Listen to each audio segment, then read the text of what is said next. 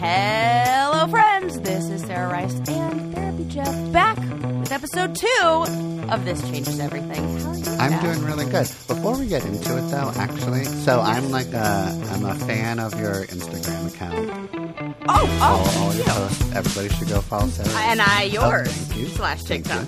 Um, I noticed that you camp a lot. A A lot. Like you're really, really into camping. And one of the, I think one of our main differences is I am so not. I am not, not like there's sort of like I and I always like tell people like you know what the next time you go camping really uh-huh. check in with yourself. Like are you comfortable sleeping on the ground? Because that fucking sucks. Would you rather like be in a bed or a luxurious hotel right? Doesn't it kind of like suck that mm. you're like in a tent and it's really hot or it's really cold or it's like are you gonna get eaten by a bear? And you have to like All of the walk above. and hike and you're just sweating the whole Yes. time? When in like you could just be like sitting on your couch watching tv being really comfy. So d- when you so do you actually enjoy it? Because it looks like oh from all your photos you do but like I you do. It's insane. It's insane. I don't know. You know, uh, this is what I've learned over the years, Mm-hmm. though. You do have to spend the money on the good gear. okay it's worth Yeah. it. I it was a game changer when I got a super good sleeping bag that has like cushiony, like it's like designed to I don't know keep you warm and everything like that. It's good to negative or like 0 mm-hmm. degrees. It comes with a sleeping pad, and we're like rooftop camping, so there's a cushiony Tempur-Pedic mattress oh. on a queen size bed inside. So imagine waking up on a Tempur-Pedic queen size foam topper in your nice cushiony like down sleeping bag cozy cozy and you look out and like you do wake up sometimes to some annoying birds chirping so loud. and you're like oh you guys wake the whole entire camp up and then you just look out over the lake Mm-hmm. and the, the sunrise and it's just all still it's like glass on the water and that to me is like it feels like what we're supposed to be doing as people Barf, in a weird no. way. Just like, no yeah, because Sarah, ah, look you hate it. you go I'll, I'll go on a hike. Like i'm gonna go on a, i'll go on a hike with somebody fine. And then i'm gonna like go into oh, nature. I'm gonna see all like the beautiful views. I can look at the views for like five minute tops and i'm out. Like i'm Right, done. right. i've seen it. This is- yeah. we're going home. You know like we don't have to spend a whole fucking weekend right? I y- it's annoying that I like doing really like things that that I do recognize other people see as chores. like building a fire to me, nothing more fun. Setting up the campsite, love it. Pitching a tent, the best. Like uh, I, other people, I want to like hunt for kindling.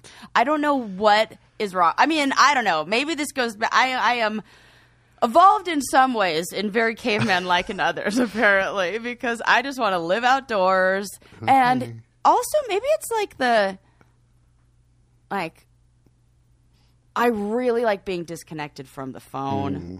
i really like being like in a weird way like off but then how do you know the what's going on what's important You're right. I Your don't, and then I tells you. panic, and that's definitely happened before. Where I come back and I'm like, "What? Something's on fire!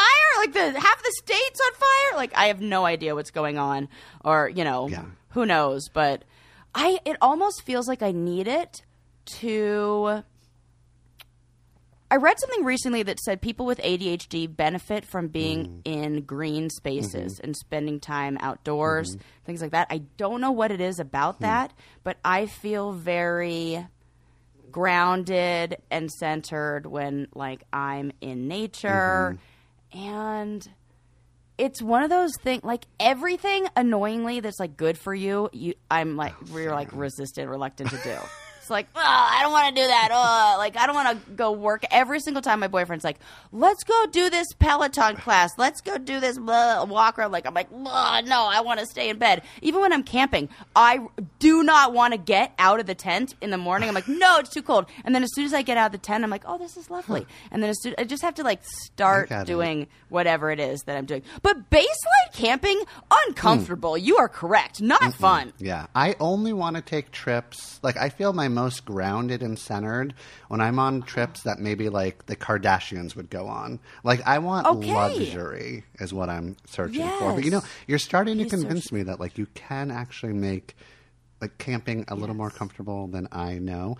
But it also seems like it's really important for you to be with a partner that also enjoys camping. Is that like Oh. a deal breaker if they're just like uh, I- It was. really? I when I was married before, I he was very similar to you and said that his idea was roughing it was a hotel a, a hotel without room service. So he was like all about like the finer things, which I love. Like there's that side of me too. I lo- I can who doesn't enjoy like some five star service? Like love it. Uh and so we always went on his trips, and that was fine. Then when I graduated uh, my master's program, my like big like graduation, like after graduation thing we're gonna do is a trip that I wanted to do. So the we settled on I wanted to go backpacking, and we set and he was never gonna do that. Yeah, right. So we settled on Airstream trailer to the national parks in the Cute. Mhm. west.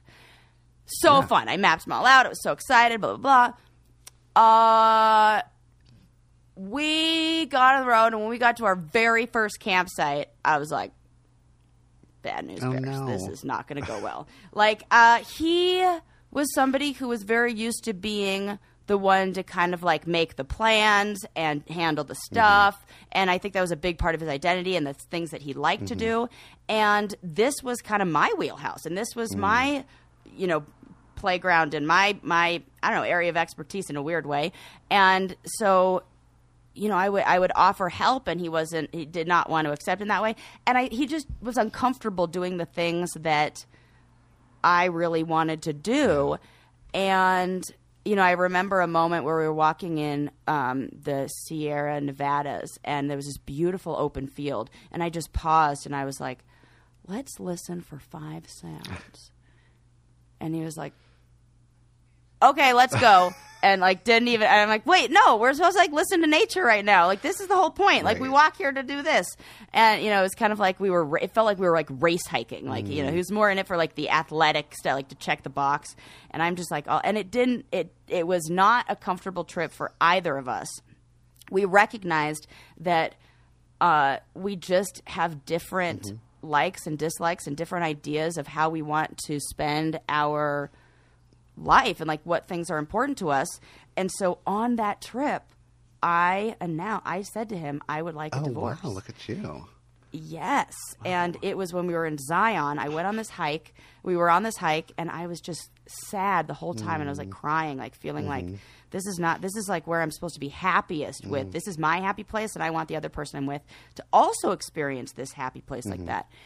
And I just, he asked if we could cut the trip short. And I said, no way. He was like, I'm ready to go home. And I was like, no way. We haven't even gone to see the good stuff mm-hmm. yet. So he asked me if I could drop him off at the airport Wow. in Las Vegas. And so at the In N Out Burger outside of the Las Vegas airport, I said to him, You know, I really love you and I want the best for you in life, but I think the life that you want and the life I want are just two different lives. And I want a divorce. And it wasn't sad. It was it was very like um, he was understanding. I think it's what he wanted as well. Hmm. Obviously, I mean, he's married now and happy Mm-hmm. and like living his best life. It's great. Somebody who loves all those kind of things, and I'm with somebody who loves camping and loves doing all those There things. So you know, the part that sucked is then I was just like, well, I'm not stopping this trip and so he he flew home and i had a 22 foot airstream trailer Whoa. and two dogs and i just was like okay i guess i'm on this road trip by myself so i went to the grand canyon by myself with the trailer like set it all up did the thing went for a hike and then uh, came home and filed for a divorce. So yeah yeah i do need to be with a partner to answer your question Clearly. very long-windedly. To answer your question of do i need to be with somebody? Ah yeah real bad. Real real bad. Yeah, that trip really like showcased your differences, and you went ahead and like verbalized it, and and it's I mean at least he was sort of like he like was aware of it as well and understood that this was like really kind of like shining a light on things that like maybe like could not be compromised on. Yeah. I've heard that people usually by the time that they announce that they're getting divorced, like they've been contemplating it for about a year. Mm-hmm. And then by the time couples usually seek therapy, it's about four years Mm-hmm. after when things really started. Those were kind of like the numbers that I had heard, like being thrown out. I mean, around. that fucking so. feels true. There's like so many couples Yeah. that come in are just sort of like, okay, last chance, right? Like, Yeah. we're like one foot out the door, or somebody really is out the door, and the other person is just like trying to like grab on to like whatever's left, and it's so difficult for the therapist to like bring them back in and get them connected again. So I even like that question of where are you if your relationship is a room? Where are you in relation to the door or like a Mm, house? Like, mm-hmm. And as you could, like, do you have one foot out the door? Are you like, you Yeah. know, already out the door? Do you have like the hand, your hand on the doorknob? Some people are just sitting on the couch, like staring at the partner wa- walking out the door, going like, "Where are you going?" Exactly. kind of thing. So. Yeah, kind of getting engaged like that. It is hard, and it's hard to communicate those things when there's a difference. Oh my god. Yeah. I think the hardest part for me is just sort of like what does my life look like after the relationship is over? It's just sort of there's just so much Yeah. uncertainty oh. there. And it might be even better or horrible or the same or different in some way. And I just I just don't know what it's gonna look like. And so there's a part of me that's just like, well, I'm just gonna hang out here, even if I'm not super happy, at least I know what's going on. You know what I mean? One of my fra- favorite expressions, Virginia Satir said this. She said, The certainty of misery mm. is more comfortable than the misery mm-hmm. of uncertainty. Mm-hmm. Oh, and it's like we do that. We're like, no, I'm good. I'll just not change. I'll just stay right here because, like, I know that I can handle this. You know, it's like taking the same exact mm-hmm. path we've been taking and walking, going on the same old hike we've been going on. We know that trail, even if it's dark and scary. But when somebody's like, "Hey, try this new trail that you've never ever tried before," and who knows, and like you should do that one. It's like, Exactly. yeah, no. the problem. Way too scared. Yeah, there there is a lot of comfort and certainty, but then there's no growth. You're not growing anymore, right? And neither is your partner. Like you both know this, but you're kind of avoiding the fact that there's no growth, and that's always like one of the things I ask myself and I ask my clients when they're like thinking about ending the relationship or they're not quite sure. Is there more growth? Are you still growing? Are there more growth opportunities? And it's kind of like it's sort of like hard to logic that out, but you can feel it in your gut, you know? Yeah, Yeah. How do you think you know? Okay, just real quick, I'm going to acknowledge like this. This one's my fault. We had a plan to talk about a certain topic, and it seems like we're going off. great, okay, are we going to go down this path? Okay. yes, these are so. You know, I feel like like the these are. We'll all, always come back. Or like these are important things that you know are. I think Yeah. No. relevant, These are these are very important things. It's funny because like relatable. I, yeah, very relatable. I talk to a lot of clients who are contemplating breaking up or getting a divorce. Yes. They're like really Same. thinking about it. Um, I st- I also see clients that are like shell shocked and gotten they got broken up with or dumped and they had no idea. But I feel like more of the people that I talk about are the ones that are really thinking about it. And you're right, like especially in like a long term relationship, you think about it for a long time, sometimes years go by where you're contemplating it and you play this little game of like will i won't i like maybe i like there's this that question of like am i settling or yeah. do i just need to like Right. accept their flaws and imperfections you're not always going to get what you want in relationships so like you have to kind of like deal with it to a certain extent deciding what to accept Mm-hmm. and what is a deal breaker is so challenging. Yeah, it's really challenging. Um, and there's it's also like so a lot of times if somebody is like coming to me and asking me like am I settling for this person? The, Ooh, the first yeah. thing is just like, well, so okay, it's a red flag that you're asking that question. Right? Right, like right. if you're asking that question, that you probably are to a certain degree. What makes you think that you need to? What makes you even ask that question? Usually, you know, and now you're looking in a way for like some external validation to kind of. Yeah. You want me to decide you for you. You want me to let you know that you should be the one breaking Oh. up. Yeah. So, Sorry, guys, that's not our job. you have to decide for yourself. We'll help you get to the answer, you know, and help you kind of like navigate your way there. Mm-hmm. But ultimately, ultimately it's Everybody's got to decide. it's it's on you and you don't want to make the decision and I get it and you're coming to like a professional therapist that you think can make the decision for you but like Sarah's saying Yeah. that is not our job we're not supposed to tell you what to do and we're not supposed to give you advice for lots of reasons but like we might be giving you the wrong advice you're the one Right. that probably knows and so we have to try to get you to like be really in touch with what you want and then try to figure out how to kind of like get you to like move through the fear. And a lot of times we don't want to break up because you just don't want to feel the pain. And so you're and it's that rewriting of the future oh too. god yeah. You know, I almost think of it as it's like as we go through a relationship, we have this whiteboard, like this big, huge whiteboard. And we like start in one little corner of it. And as we imagine the future with the person, you like make little drawings on it. You know, you draw out the wedding day and you draw like your mm-hmm. children and mm-hmm. you draw out like this is how it's going to be in the future. And anybody who's spent a lot of time on like working on anything on a whiteboard knows that like it doesn't take much for like don't brush up against it. Like like it looks good. I have it how i like. You can erase and redo it. So whatever up there is like what you want. And then when you break up with somebody it's like you have to take the eraser and erase the whole thing. And it feels like like ah what do you mean? I gotta start. It's painful to have to start it feels like starting all over. That is the part that is so ooh, so difficult for mm-hmm. me to get through, so difficult for my clients to get over like that. What is it going to be mm-hmm. like?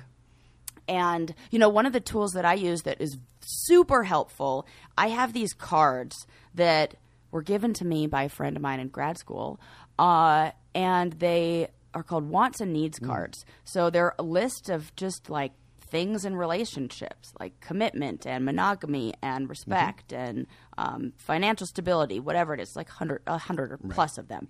And I have clients make three piles: They're the things they want the things that they need, absolutely need, and then the stuff that they don't really care about.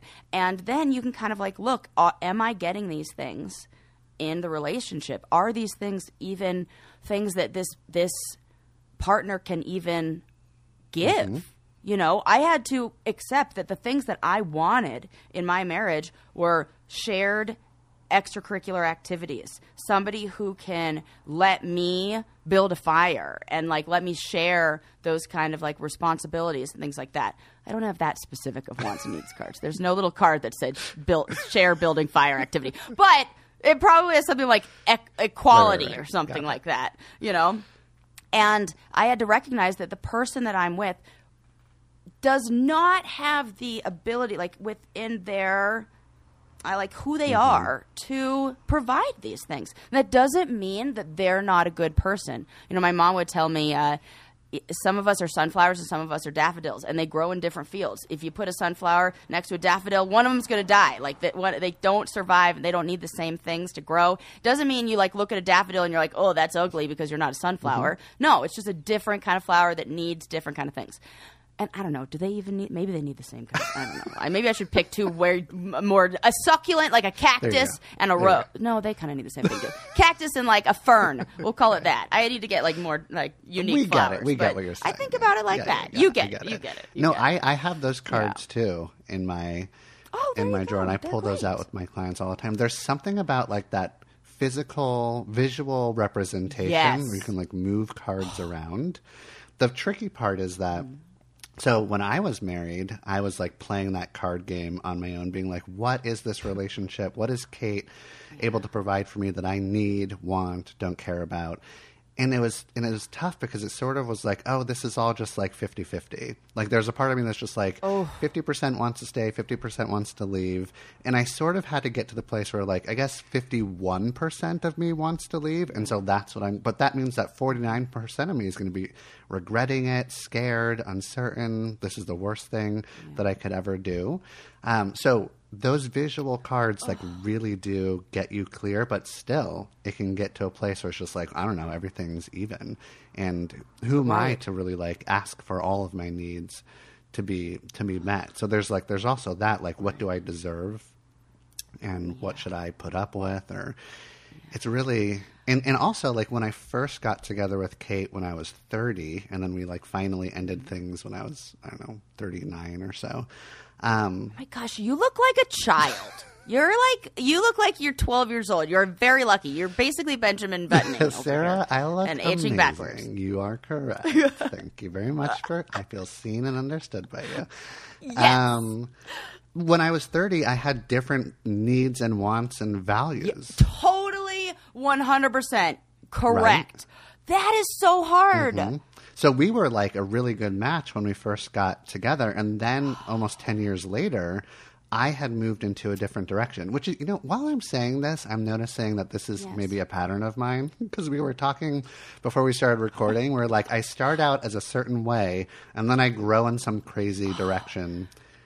Let me tell you, if I know something about doing a podcast, is that it will turn into your own therapy session. You'll be like, wait a sec. I'm not. And if you don't notice it, all of our lovely listeners out there will notice it for you. So we love the feedback and we will take it. And if you guys notice patterns and things, we want to hear it. It is so interesting to me. Mm-hmm. Yes. So look at that. So ideally, you sort of like grow together or parallel, where like you're getting like interested in the same stuff, or you at least like complement each other. I don't know, or, or there's like at the very very least, even if you're growing in different directions, you're still like incredibly supportive of the direction your sweetie is growing in. And you're just like, I don't fucking know anything about um, camping, but like I love it for you, and you're so amazing, and I'm gonna like try to get out of my comfort zone and like do this with you, and like vicariously enjoy it through you, or just like support you going with friends camp, like whatever it is. Yeah, yeah, that's it. Like, because there are many ways to do it. You can support it, and it has to be like what you want. Oh man, it's so hard. Things like things like this are extra difficult. I mean, for many reasons, but I I think when you have to actually go through the event mm-hmm.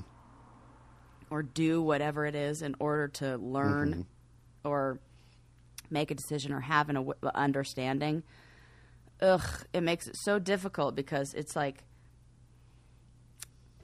you gotta you gotta go through the stuff. You gotta like you got there's there's no other way to to do it. You know, I think that that expression a, a smooth seas never made a skilled sailor. So it's like you gotta like go through the storm in order to get like good at and figure all this stuff out and even recognize like I I was married for five years and because we were going on all of his vacations, I never had I never took him camping. Mm-hmm. I never had the opportunity to see. So there's a part of me that is I mean, I don't want to say to blame because this is nobody's to blame in this, really. But I think that my maybe I talked about this last episode. I tend to be too accommodating. Mm, I mm-hmm. tend to be too understanding of whatever their Right, wants and needs that. are. And I am so good at filling other people's wants and needs. But this has been the relationship I'm in now is the first one where I've really been like, also, here are my wants and needs. And luckily they overlap. and, you know, there's uh, some, yeah, it's fine. And he knows how to meet them. But uh, I, I was just going along with the program because his I mean, it might be kind of like you said, like fifty percent, mm-hmm. forty nine percent of me was like, yeah, I can, I can do mm-hmm. this, but fifty one percent of me was like, you'd also like to be mm-hmm. camping, you know, every now and then, or go on a hike, Right. or you know, have somebody have a picnic with you in the middle of a field and listen to five sounds in nature, and we do that. And I tested him, and my new guy, and he totally was like, oh yeah, what do you hear? I love And he's it. even deaf out of one ear, so I'm getting extra. Like, like he really put in the work. Mm-hmm. Mm-hmm. All Good true. for you. Yeah. Yeah. Yeah. Thanks. Yeah. I, I mean, it's it's relationships are hard. Relationship, and and this is sort of like you sort of get to the point sometimes where you're like, okay, like the cliche is true. Relationships are hard work, but how hard should it be? There, because there should also be a, a good amount of ease um, and Yes. connectivity. Oh, that's such a hard thing to know. I think that's extra hard to know if you grew up with no model of that, or if growing up was mm-hmm. chaotic or difficult as well, because that will start to that feels more familiar. Mm-hmm. That's like that same path, Right.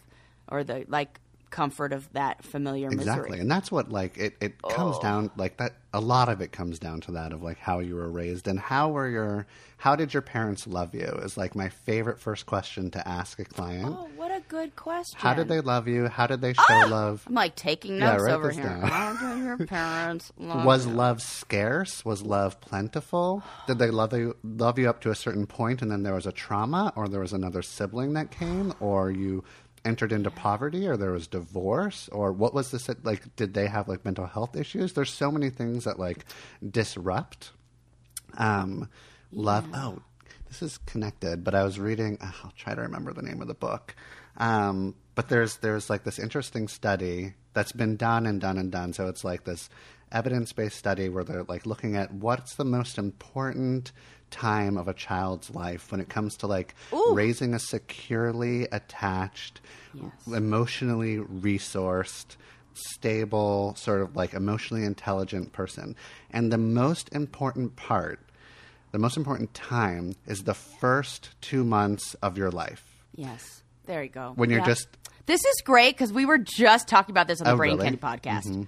Yes, on like attachment Yes. stuff and that documentary that's on Netflix right now. I killed my father Oh, I or something. I think I killed my father Yeah, or yeah. something like Mhm. that. Has there's some attachment stuff in there, so we were kind of exploring that, and it's it is so wonderful to hear that this is exactly this this Yeah. seconds uh, validates everything we were saying There's on these there. studies of like s- comparing these like little babies who had like a really good secure two months of like love and being fed and feeling safe and secure, but then they had like 12 years of trauma and chaos.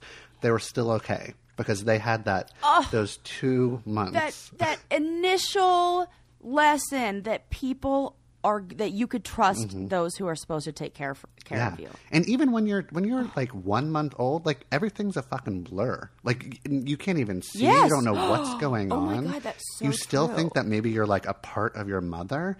Like you just like Yeah. need to feel energetically safe and secure, and that is so so important. So there's. So it- it's so it's hard to like. I might try to ask my clients like, "What were your first two months like?" But they have no fucking idea. Yeah. And then if you ask their Right, parents, right. like their parents are like, "It was great," or "I have no idea either." Like there's Yeah. Oh my God, my mother was cuckoo crazy. No, she was wonderful and loving. She, no joke, and she says this, did not put me down mm-hmm. For the first three months. Really? And why was that? She showered with me. She was just was like. I, I think she was too scared, like something would happen, or like, I don't know if it was that, or if she was like, I just got to be with this baby. I love this thing so much. I got to be with it all the time. And so she like, you know, I feel like this is this is something that was almost like done way back in the oh, day. Oh, yeah. Like, I mean, if I this feels like very like like. I don't know, primitive. Uh-huh. Like I would hang on to my mother if I were like a little monkey baby. Yeah. Like, you know, back in the day of like and I think and I think that's whatevs. kind of how to do it. Like just sort of like Right. You're just like I was just right there all the right time. there all the time. Um, I was Yeah. yeah, I was born into and look at me Look now, at folks. totally securely attached. no kidding. I felt I feel love and I know that I could trust people. But I know, mean, there's there's the, there's the first two months, and then there's also the rest of your life. the rest of your life. Yeah, where you can like be Yes, influenced to be different, like depending on Yeah, the yeah. relationships that you get into and how your family yes. develops and all that stuff. I'm just not a serial killer because I got that love that I needed. No, Thank I, God. Ah, Um, yeah, I was born into like this really like interesting situation where like I have an older sister. She's about three and a half years older than me. Uh, I was born in Miami. Um, and my mom and dad were together at the time. They like eventually later on divorced, but there was like there was lots of chaos where there was like Uh-huh. drug use and drug abuse, and there was like Miami in the frickin' like what is 80s. this? I was born in 1980. So like there was just like cocaine Yes, all over okay, that's what I was gonna guess, Like everyone was Okay. partying, and I think my parents were like having a good time, like like really Yeah. having great parties, inviting everybody Mm-hmm. over. But I sort of like got left. I wasn't like as cared for or loved as I possibly could be because there was just like so much. You were the second child. I was the second You were- child. They were like, "Oh yeah, yeah, the first one survived. I'm sure this second one will." be. yeah, exactly. live." I'm kidding. I'm kidding. I did live. I did survive. I'm also not a serial killer, but if I was, I wouldn't tell you or anybody that's listening to us. That is smart. First rule: don't reveal that you're a serial killer when you're a serial killer.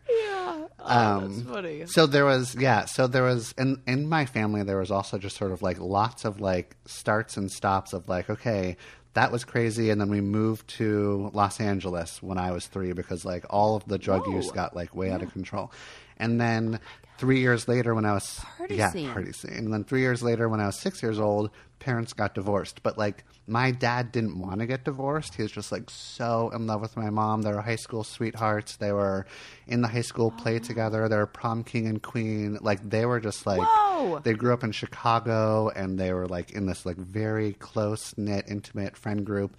And then they like got married, moved to Florida, moved to California, and then my mom was like, Nope, I don't want to do this anymore. So he was shocked and oh, so wow. depressed. So now my dad is just like in shambles and Still No, he was. Oh, I thought okay. Use present tense. I was like, "What do you mean? We're No. there. I see. I'm with you. We're in yeah, the moment." yeah. It. 35 years ago, whatever. He's like in shambles, feeling horrible. And the only thing that like gets him out of bed when I'm six years old is that like I got really into T ball. And I was just like, I want to be a baseball player. And so he's like, I'm going to drive this kid to fucking T ball practice. And he's like, well, I guess I'll be the coach of little Jeffrey's T ball Oh. team. I was Jeffrey back then. Um, Before before therapy, therapy Jeff. Jeff, I was, was Jeffrey. Jeffrey.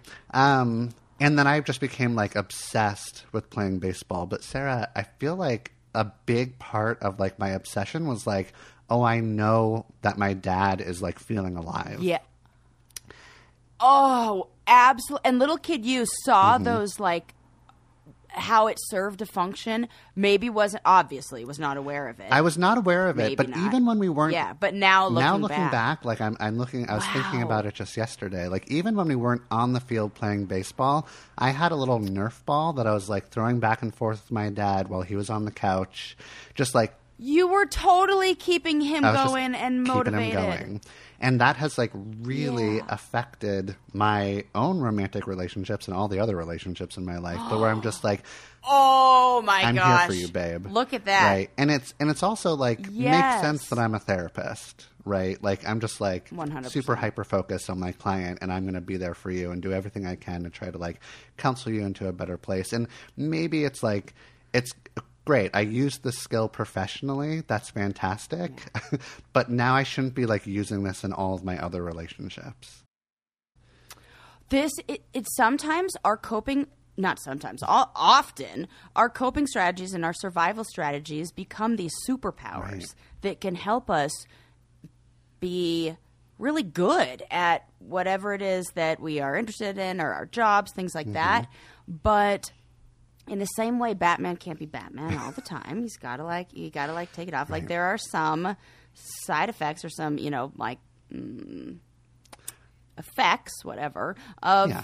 of having these kind of superpowers that you have to kind of learn how to uh, hone and when to use them and when to kind Mm-hmm. Yeah. of And it's hard to figure out Turn like when you're using them in a positive way and when you're like using them in a negative way and when you're being taken advantage Yeah. of and when you're deliberately using them to like help people.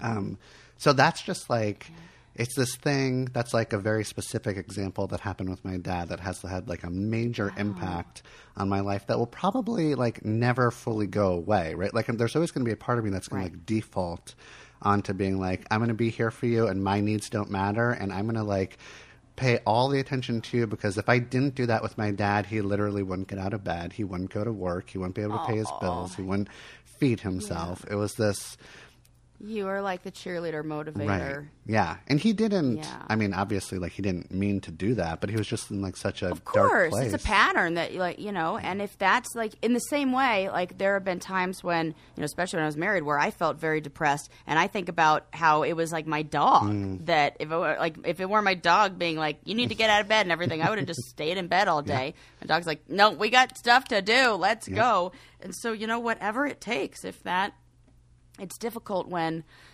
you know, I, I don't think my dog internalized it and is having issues in her adulthood because of it. But I mean, she is very codependent, so maybe. I mean, dogs but typically are, so we'll let that pass, Yes. I guess. yeah, Um, but you know, it's it's it, you were it's like they were developed. These kind of of ways to help, or these superpowers, are developed out of coping strategies and like survival strategies. So Mm-hmm. you know. I know for me, I have to keep reminding myself that I'm safe Mm. and that this is a safe relationship and that I don't have, it's not a, it's not one where there is as much at risk or Mm-hmm. whatever it may be that like you're okay you're safe this is not that Mm-hmm. and if i can remind myself that i'm safe then i tend to not go to my Yeah. you know survival strategies coping strategies as well or as as often Right. Yeah. Yeah. Mm-hmm. You're not like as triggered or activated or something. Totally. Yeah, exactly. yeah and i have to tell myself that all the time Mm-hmm. you're okay mm-hmm. everything is fine i feel my heart beat a little bit faster i'm like oh no something bad is happening no everything is fine you're okay mm-hmm. Because if you're thinking and behaving from that like more grounded, wise mind or whatever, that like centered place, your frontal lobe, whatever, then you can like be a lot more practical and logical about what you're doing instead of like that activated, childlike, triggered defense mechanism place. Um, and I cannot get there unless I'm calm. So. Yeah, exactly. So that's why, you know, like that's one of the reasons why it's difficult for me to like end a relationship is because like I'm so hyper focused on like how they're going to take it and if they're going to be sad or upset and I do that thing that's sort of borderline narcissist adjacent where I'm just like I don't know if you could survive without me. Like that's how important I am. Like, Uh-huh. I didn't know if my Well, because your identity is wrapped Yes. up into being a helper, Exactly. into being the one. So if you if you say okay, you have to help yourself, then it's almost like, Mm-hmm. did I fail? Did I not do my job? Like there's a little part. I'm Oh, sure. totally. Yeah. Um, I felt like my dad wouldn't survive without me. I'm going to think that like any partner that I'm with that like I break up with isn't going to survive without me. It's this total mind fuck. So you have to like I just like you like I have to like know that I'm getting triggered. I have to know what my signs are. I have to like try to be like really deliberate about what I want and know that like if I do break up with somebody, I'm going to be really worried that they're not going to do well and I can't take that seriously. Or I need to talk to my friends who know that like I'm getting I'm ruminating and obsessing about it and it's not a real thing. Yeah, and that's it's so interesting. Like, what does the evidence show? Hmm. Have they done well, or what? How's it gone? The thing is, is that like one of the things that I remind myself of is that like before I meet my partner, they're a fully functioning person that is Totally. okay and fine in the world. And afterwards, they probably will be a fully functioning person as well. But one of the things I do is that like there's a part of me subconsciously that seeks out people that are like quote unquote like broken or going through like a hard time. Mm-hmm. And then I sort of like swoop in as like the therapist, you know, just like I'll save you, sort of thing. This is why I always rescued puppies at the shelter that were like that died on me in the next few months because I had like a, a honing beacon for like the sick, helpless Yeah. ones. My mom's like, "You got to stop doing that," and then I became a therapist instead. So There you go. Yes, that is totally like, and and it's it's. it- There, I mean, it, it goes both ways, right? Like you help them, and they Right. help you, and like that that kind of feeds that that need to do that. And Mm-hmm. Yeah. do you want to keep doing that? In No, I do not want to keep doing that. And the and the thing is, Yeah. is like It's so hard to do that because it feels good, right? It feels like this helpful it thing. feels good. I mean, in the beginning, It feels like that's what. And sometimes you don't know that that's happening until you like are with them for long enough. But like, there's always something inside me. It's just like oh, my gut is just like, oh no, this is like an old pattern that I'm. Yeah. And then I sort of like do this thing where I'm like, well, maybe this will be like a healing relationship, I, or I can create boundaries, or I can like make this different. But a lot of Uh-huh. times it's very difficult to do that if it's already set up yeah, in this sort of like unbalanced way, you know? yeah, Yeah. yeah. Oy, Boy. it's real hard. I feel like I was just talking with my boyfriend this week about we were saying like this is we we're both very different, like the opposite of how we've always mm. been in this relationship, mm-hmm. and it feels very. You know, I know last week we talked about like saying the L word, right. and I told you I was like, oh. I'm not going to do it, and I I have decided like I'm just I don't care if it takes two years, what whatevs. I am not. I've never. I realized I've never in my whole life heard it from somebody. So I've know. yeah. Mm-hmm. So I've got to just like sit back, relax, and Wait for it. let it all unfold.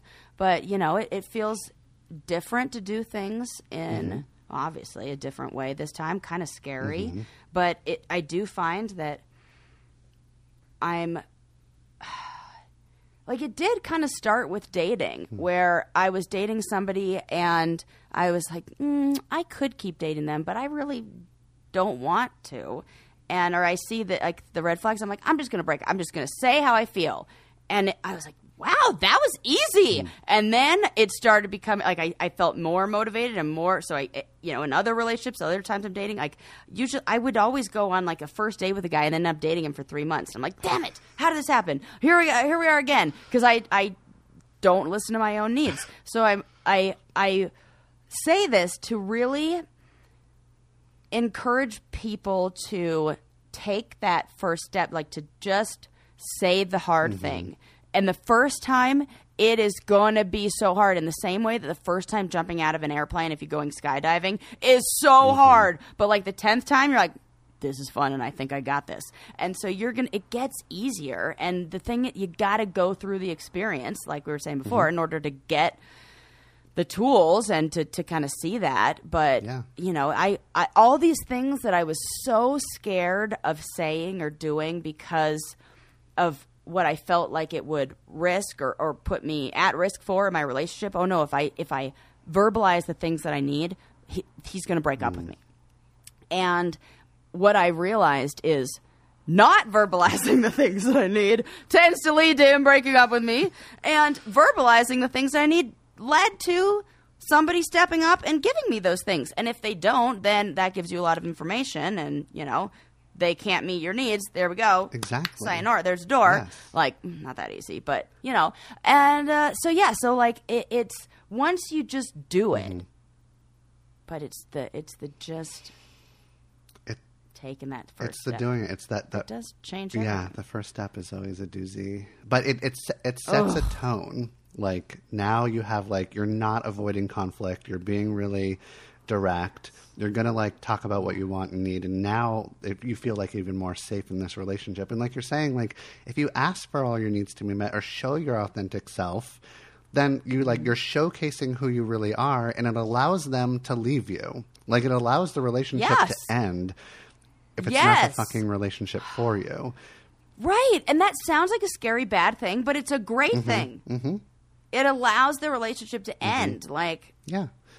if you And if it's and if it if you don't like the food at the restaurant, stop eating there. exactly, and it also allow the relationship to like flourish, like in your case, if lots of those needs are met, and you can go camping and still find a way to be comfortable in that stupid fucking tent with those birds chirping so goddamn loud. But I love that for you. so goddamn I loud. Love that for you. So goddamn Mm-hmm. loud. Oh, and like, yeah, I you know I I think also now that we talk about it, what what it is hard. I've always joked that the only the only people who have ever been man enough to date me were lesbians. Because like it is very difficult to like for me to not emasculate the men I'm with because I tend uh, you know I grew up with brothers I grew up camping I grew up doing all these outdoor things and if I am with a guy who whose ideas of masculinity are rooted in societal constructs that say like I'm only a man if I could build a fire or whatever, then sometimes they can have a really difficult time being with a person like me.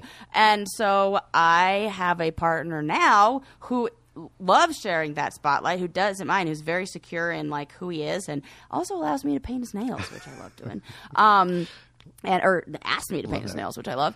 And uh, and he, uh, I feel like camping in a way like it's not like I'm trying to test them because I'm not. But if I were to be testing somebody, camping would be a great place to do it. And uh, you know, when when I see somebody who's able, it, camping kind of gives you an opportunity to sometimes find creative solutions to problems because i- there's going to be an issue. There, eh, there's never been. That is one of those things. Like that, there's always a thing that you're going to have to like. You know, we were like taking a road or camping at a place that you could only get to with an off-road vehicle, and we got like there's a part of the road that we almost got stuck at and he had to like build a bridge like with his car and like go over like build a ramp out of rocks and like go over it and everything but watching him do that and watching how his mind worked and put the pieces together i was like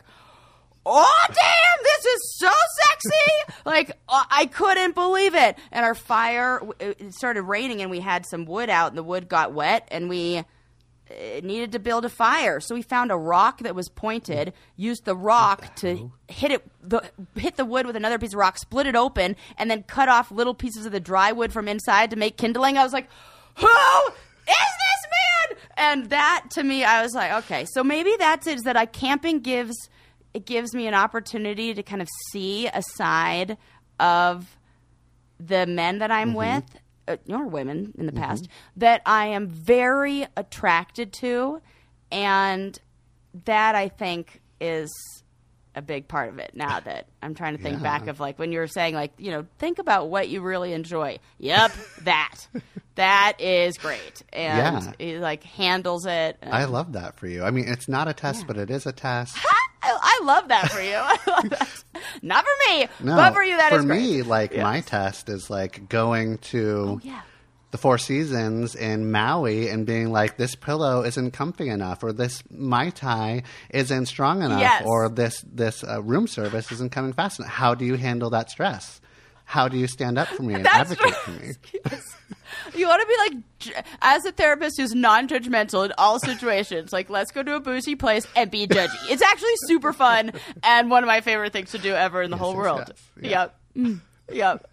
Oh, that is funny. Yeah, it's it's uh, uh, a learning process. yeah, yeah. And different, Different strokes. strokes, exactly, It's different different stroke. Thank goodness. And I'm glad that not everybody feels this way about camping, or else the camping sites would be packed. And it's already hard enough to get a spot by the lake. That's so right. you stay in your hotels, and I'll stay in my camp campsite. Yeah, cool. It will be great. It'll be perfect. Yeah. I'm glad we worked that out. Yes. Uh, well, man, I feel like we touched on a lot of relationship stuff that was none of the things that we mm-hmm. wanted to talk about today, as per usual, I think we will Yeah. find. But, you know, like, do you find when you're working with clients that certain subjects tend to, to, I don't know, it feels like things go in waves mm-hmm. where a lot of times people will have very similar, like, there's like a, a I don't know, theme of the week almost, like every two weeks or so. Where I'm like, oh, Yeah. okay, everybody's talking about low self worth this week. Everybody's talking about, you know, Yeah, there's some sort of like That's weird strange. energetic thing in the air that makes a lot of people talk about like the same shit. and I'm telling you, I talk to other therapists and they see the Yeah, same thing too. it's a trend. Mm-hmm. And we're always like, "What is that? I don't know. It's probably related to the moon or something. Oh, yeah, like the that, stars are. I have no evidence based theories or evidence based uh, studies to That's prove okay. any of that. Yes. Well, anything else we want to chat about the, this week before we wrap up episode two? Hmm. We talked a lot about, you know, I one of the things that we do on the other podcast that I have, the Brain Candy podcast, where we talk about fun, laughing, and learning stuff, um, is we do a wind down. We do like a little cool down, where we kind of like talk about what we learned, you know, wrap things up, you know, because sometimes we found it feels it feels like um, and maybe this is me. I'm I'm like as my as a, a client when I'm in the room and I'm with a therapist. I hate the last five minutes. I'm like ah ah ah. I, I get panicky and I like want to wrap up my own session in like a pretty little Yeah. bow. So you know I feel the same that some listeners like could feel like they don't want us uh, to just like press the stop button. So we got to like put a little pretty little bow, talk about what we've learned, maybe some things that will change everything for you. That's right. I know one of the things that uh, I was excited to hear is that you use the same wants and needs cards that I do. So shout out to wants and needs cards for uh, being in every therapist toolbox and a great tool for you guys Yeah, to me- and you use can just- if you can just want some information about Google wants and needs cards. Like you can like find PDFs of it, print it out, put it on your desktop, whatever. Like this is it's yeah, go ahead and like go Google those wants and needs cards, put them into three piles like Sarah was talking about, and then the the pile that has like all your like really big needs. I want you to try to like narrow that down even more to like see what your super needs are or something like what's even the most important. So those wants and needs mm. cards are really important. One of the things that we that I talked about today is just sort of like my relationship. I got I remembered what my relationship was with my dad growing up, and I, for, I had forgotten about that for a while until you and I just talked about it. And I was like, okay, this changes everything when it comes to like where I am in my relationship now, and what my like closest relationships look like in uh, in my friend circle. So the sort of like that really simple question of like, how did your parents love you, and how did you love them, and what was the did you feel like you were parentified? Did you feel like you took care of them? Was love scarce? Oh. Did it stop and Oh, I cannot wait to unpack parentified chi- children in a future episode. hmm How did your parents love you? Great. Yeah. Um, love it. And even you don't even need like a therapist to talk to. You can just like journal about it or talk to your Right. friends about it or something. Yeah, it's amazing. You know, I think that it's exactly what you kind of experienced here is that when we, you know, we, we hold on to these memories eh, and only really review them at the age in which we are when we're accessing that memory. So, like, and then it gets kind of stored uh, as we understand it at that age. So, if the last time you kind of looked at that memory or thought about that, you were, I don't know, 25, then you have a way different, you have way more wisdom, mm-hmm. way more understanding, way more perspective mm-hmm. now, and kind of going in. And it's almost like have you ever watched a movie from your childhood or teen years that was like a banger, and then you watch it now and you're like, oh, this did not, you know what did it for me? People are going to hate that I say this. You go ahead, write me. I don't care. Love Actually doesn't hold up. It was cringy. I was like, that seems like not good behavior and not healthy. And uh, I was like, this doesn't hold up. But you know, so it feels like that. It's like when you go back and and re-access a memory from the past or think about something, we're viewing it in the age that you are now with the awareness that you have now, and sometimes that lends new insight. You know, and it's not unless we are are intentional about accessing that, like you know, I think about Love Actually, but until I watch the movie, I don't recognize that it is so different. Yeah, uh, Sarah. There, there was. I was just thinking about that movie sort of thing where. So I watched this when I was younger. I still, I was just, it was uncomfortable when I was younger when I watched it, but I was like, oh, I think this is supposed to be really cool. Like I, I should really like this, and so I was just like, I like it. Do you remember? Did you ever see that movie Kids? Oh my uh, gosh. Any movie that a lot of those Chloe Sevigny, I Yes, think she was was in in it. it. Like this oh That my was- gosh. That that was a, a- and those were kids. Those were kids in that, was movie. fucking journey Playing It those was disturbing. characters. And what I just found out, which like really sort of makes sense, is that like that movie was only made because Harvey Weinstein was just like a super fan and needed to produce No! it. So I was like, oh, No. this all makes sense. Oh my god. I get goosebumps everywhere. now that changes everything. oh my god. Ooh, good one. I can't wait to go on a deep dive and learn about all that creepy stuff. I I'm don't like, even ugh. Yeah. Yeah. yeah. do not. Oh, there you go. Trigger trigger trigger Yeah, warning for that movie. Yes. Ah, well, uh, I look forward to episode three of This Changes Everything. Thank you guys so much for listening. Um, make sure that you subscribe if you haven't already so that you don't miss any of our episodes. Uh, you can catch me on the Brain Candy Podcast and on Instagram at I'm Sarah Rice. And where can they find you at Therapy Jeff? Yeah, they can find Therapy Jeff on TikTok and Instagram. I also have a little Patreon that you can find me on at Therapy Jeff. And you should leave us a review and let us know are you like uh, a Sarah camper or are you like a Yes! Jeff luxury Oh. hotel in Hawaii? Like, I want to hear. Ooh, I'm going to put up a poll. I'm going to put up a poll and see what our listeners say. I, I'm going to be interested to see, like, who's filling up the uh, uh, Hawaii Four Seasons and who's come with me in the, you know, desolate camping areas. All right, until next time, this is Sarah and Jeff. Bye, guys.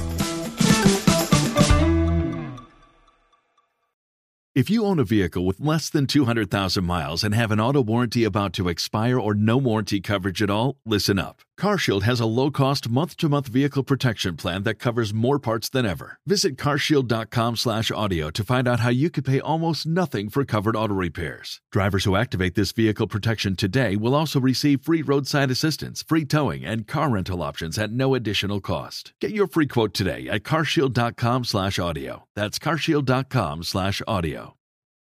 Join us today during the Jeep Celebration event. Right now, get 20% below MSRP for an average of 15178 under MSRP on the purchase of a 2023 Jeep Grand Cherokee Overland 4xE or Summit 4xE. Not compatible with lease offers or with any other consumer incentive offers. 15,178 average based on 20% below average MSRP from all 2023 Grand Cherokee Overland 4xE and Summit 4xE models in dealer stock. Residency restrictions apply. Take retail delivery from dealer stock by 4 1. Jeep is a registered trademark.